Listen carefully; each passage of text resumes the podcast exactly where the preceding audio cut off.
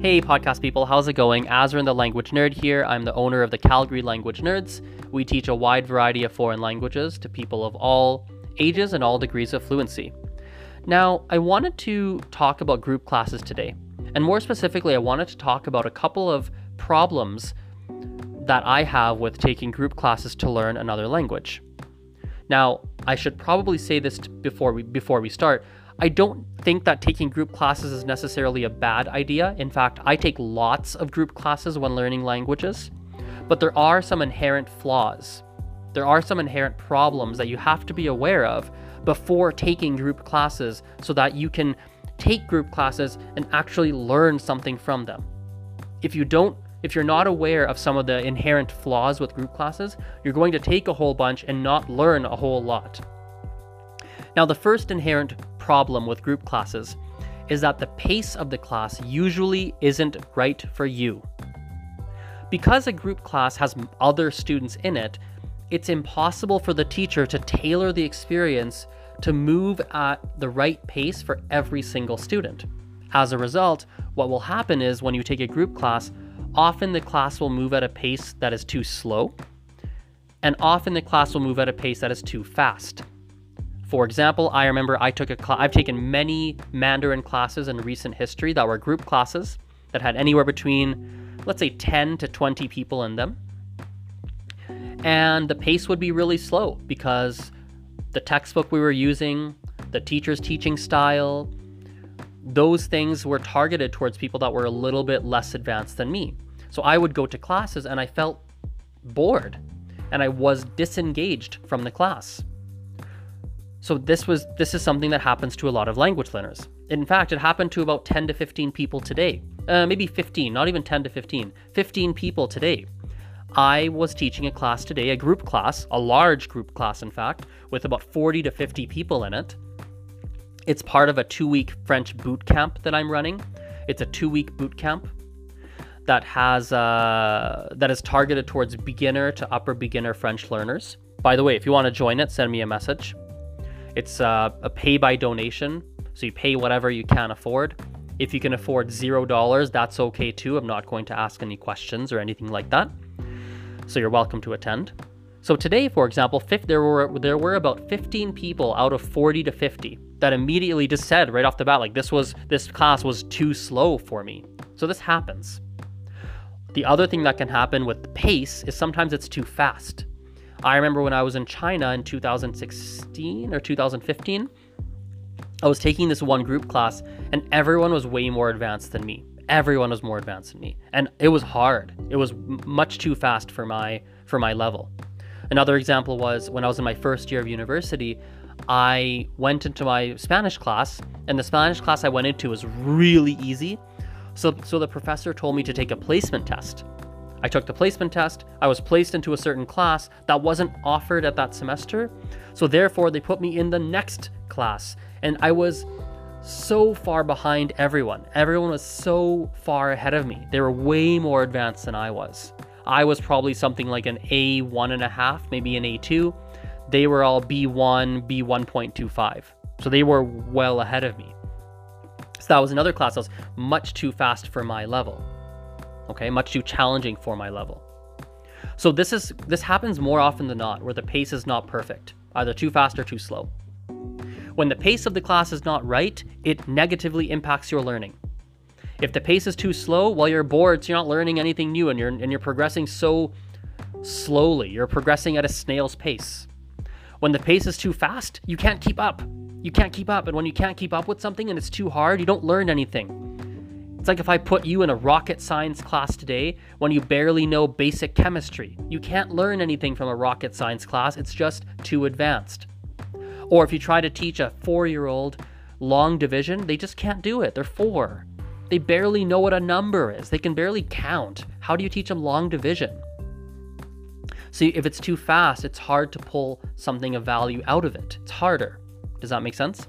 So, pacing is a problem and it's rare to find a class that moves exactly at the pace that you would need when you take a group class. This is a problem. The second problem with group classes is that because there are there are other people in the class, you don't get, you don't learn, what's the word? You don't progress a lot for the time that you put into the class. Meaning, if you attend a class once a week or twice a week, let's say once a week, and it's a one hour, 15 minute class, there's eight people in the class. You are sharing your one hour, 15 minutes with eight people. So it's like, what is that? 75, what is that? 75 minutes.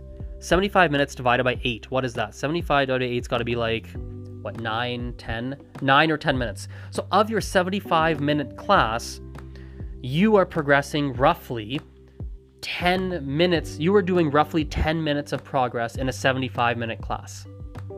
That's not a perfect analogy to be fair, because you might still be learning things in the other minutes of the class. Um, and it's and you are you're learning more than just 10 minutes of doing a private class, for example. Like 10 minutes of a private class is not equivalent to 75 minutes of a group class, for instance, generally speaking. But that is one way to think of it that you are sharing your time with others in the class. So in a 75 minute class, you don't make 75 minutes of progress. You make maybe a quarter of that or half of that. So instead of taking a 75 minute private class, you might actually benefit more by taking a 30 to 45 minute private class instead. The group class, you, you, you get less out of it for the time that you put in. In a private class, you would take out so much more. So it's important to realize that in group classes, you're not, you don't make 75 minutes of progress in a 75 minute, minute class. You make maybe 30 minutes of progress in a 75 minute class, something like that. So it's important for you to realize that going into it. So if you've taken, let's say, four group classes that were courses where you took maybe it was a weekly class, evening class, night class, two hours a week, and you took four of them over a one year window. Let's say it was um, three months per three months per class. You took four classes, one year of classes, while you've basically only done about three to six months of actual study. Even though you've put in a year, you've only gotten three to six months of learning out of that year. That's very important to realize. Now, it might even be less than that because you might have had some bad teachers in the mix, which happens, or teachers that didn't match your learning style, or maybe you took the classes, but then you actually took less away because remember, in a class, you in a 75 minute class, you make 30 minutes of progress, but that's if the pace is at the right pace. If the pace was too slow, well, in a 75 minute class, you might have only made 15 minutes of progress. If the pace was too fast, in 75 minutes, you might have absorbed absolutely nothing because you were so busy just writing notes and you actually learned nothing. So all of a sudden, in 75 minutes, you made four minutes of progress or five minutes of progress in 75 minutes of your time. So it's important to be aware of that. So then, when you when you think of these things, this begs the question: Well, should you take group classes? And my opinion is it depends. I take lots of group classes, but I take group classes and I make sure I'm taking it in a strategic way. I think about how I'm learning a language, how I've how I've learned it so far, what I'm planning to do in the future, my current level, the level of the class. I get very introspective and I take classes in a way that's going to benefit me. Unfortunately, there is not a one there's Unfortunately, there's not one single way I choose to approach group classes. There's actually quite a variety depending on my situation. But let me walk you through a few of them. Sometimes I've taken group classes that I knew in advance were going to be hard for me. I knew in advance that is going to be challenging. So, and the reason I did is because I knew if I signed up for a class that's going to be too hard for me, it's going to force me to do lots of study before I start the class. It gives me an extra motivation. Or here's another example I've taken classes that I knew were below my level, but I took them at a university on purpose. Because by taking it at a university, it forces me to go to class because I don't want to fail and get an F on my transcript and not be able to progress in the university levels. And therefore, I must go to class. And even if I only take away 10 minutes of learning in a 60 minute class, well, university classes are three days a week. That's 30 minutes of learning per week and 30 minutes a week is better than zero a week. And I take those classes at a time when I know I'll be busy with work. And I and, and that 30 minutes a week in three hours of time is to be worth it for me. Right? Another example, I, I've done this before where I know the class is too slow. So in the class, I don't I actually don't pay attention to the teacher very much. I'm working on future chapters in my textbook while I'm in that class. And 25% of my attention is listening to the teacher, because sometimes the teacher says something that's not in the textbook, so I can learn something that was not in my textbook that actually was new. So I take a couple little tidbits from the teacher in the one hour class, but then I'm just reading the textbook on chapter four instead of chapter one, which is what we're doing in the class. So I'm working ahead in the textbook, if that makes sense. So that's something else I've done. I've done it. I've done lots of things in the past. Um, I remember real. I got really creative in my first year of university. I had a deal with my professor. I took this class, and this class was a bit advanced for me. Actually, quite advanced for me, to be honest. And in our university classes, we had these three classes a week, and then we had a lab. A lab was like an additional class taught by another teacher that we had to go to in the week. So it was really four days a week, three days a week with the main professor, once a week with a TA, a teaching assistant. And I had this deal with my professor. I was like, hey, can I not go to my labs, but instead I go to the Spanish Center, which was a casual practice room, but I go there like five hours a week instead of like, is that a fair trade? Could we do that? I did that because I knew that it was better for me to, to, to, go to the Spanish Center for five hours a week. And I knew I was like, hey, I'll do more work because I don't want you to think I'm copping out on this class I'm skipping, right? I, I want you to know I'm still working on Spanish. And I made a deal with him where I never went to my labs. I skipped every single one of them, like all of them. And I would go, I think it was like three to five hours a week to the Spanish Center and I would go there instead. So what did I do? I took the class, right? I took a class at the university because the university offered well, I was doing a degree at the time, but but I knew the university offered additional supports for students and I used the I took the class but I, I learned more from the additional supports than I did from the actual class itself. So that's like saying, can I give you another example? Like I took, uh, what's a good example here? Um, have I done this before? Let me think. Um, yeah, so like I took a group class in China, and I learned a little bit in the class. Not to say I didn't, but but I would learn. Oh yeah, this is I got a good example. When I was in China, I took this group class with a pretty friendly teacher, and the class was structured in such a way where there were breaks. There's a break in the class, so I would get to class right, and there's a break in the in, in half at the halfway point I would learn more during break time than I would in class. Because in break time, the teacher would just sit there, and I would we just sit there. So I would just start talking to the teacher. So in that 15 minute break, I would take the class and I would go to class only for the 15 minute break. So in a one, I think it was like a two hour class. In the two hour class, right? Out of the two hour class, I'd probably get 30 minutes of learning in the two hour class.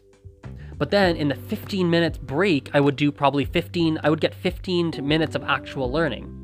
So in a two hour class, I'd get 45 minutes of learning, which in my books was pretty darn good, especially when I showed up half an hour late to class every day. So I'd really be there for an hour and a half, right? Which made me behind. And because I was behind, I had to study really fast to catch up. So I was really focused to try and catch up.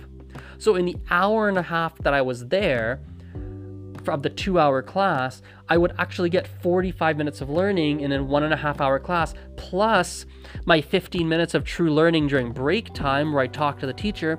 So I was getting an hour of learning within an hour and a half class. That's amazing in a group class environment. You never get an hour of learning in a one and a half hour group class. That just doesn't happen. So if you're strategic about it, and you and you approach it the right way for you and you personalize the experience for you, a group class can be amazing, but you have to personalize it to, for you. Otherwise, the group class is not going to be the best. So, in order to personalize it, you have to have a certain level of introspection, a certain level of experience with language learning. So, as a general whole, if I had to make a generalized statement for, for language learners as a whole, a group class is not one of the most effective ways to learn unless you're personalizing the experience for you. That's a more generalized statement. Might be a great way to start because you want to dip your toe in the water, you want to get started in a safe environment, but ultimately in the long term, it's not going to be a very it's not going to be the it's not going to be a strategy that gives you a high likelihood of achieving a high level fluency. It's one strategy that you might have in the mix of strategies you use, but it's not the going to be the be all and end all. Which, by the way, for other strategies is not necessarily the case. Private classes, for example, actually give you a pretty darn good shot at progressing towards a high level of fluency. Now, you can't only take a weekly private class. I mean, you could, but the progress is slow. But taking private classes does give you a much better shot of achieving a high level of fluency than a group class, for example. Or here's another example doing an immersive trip in another country gives you a much better shot at fluency than a group class. Or, for example, there's certain following certain language methodologies give you a much better shot of achieving fluency than a group class alone would. So the value of a group class is lower than the value of other methodologies to learn a language. Anyway, I hope that made sense. I mean, I was sort of blabbering a little bit, I think, but hopefully you're able to pull something out from that. Um, thank you for your attention. I appreciate it as always. And um, and um, yeah, we'll chat later. Bye bye.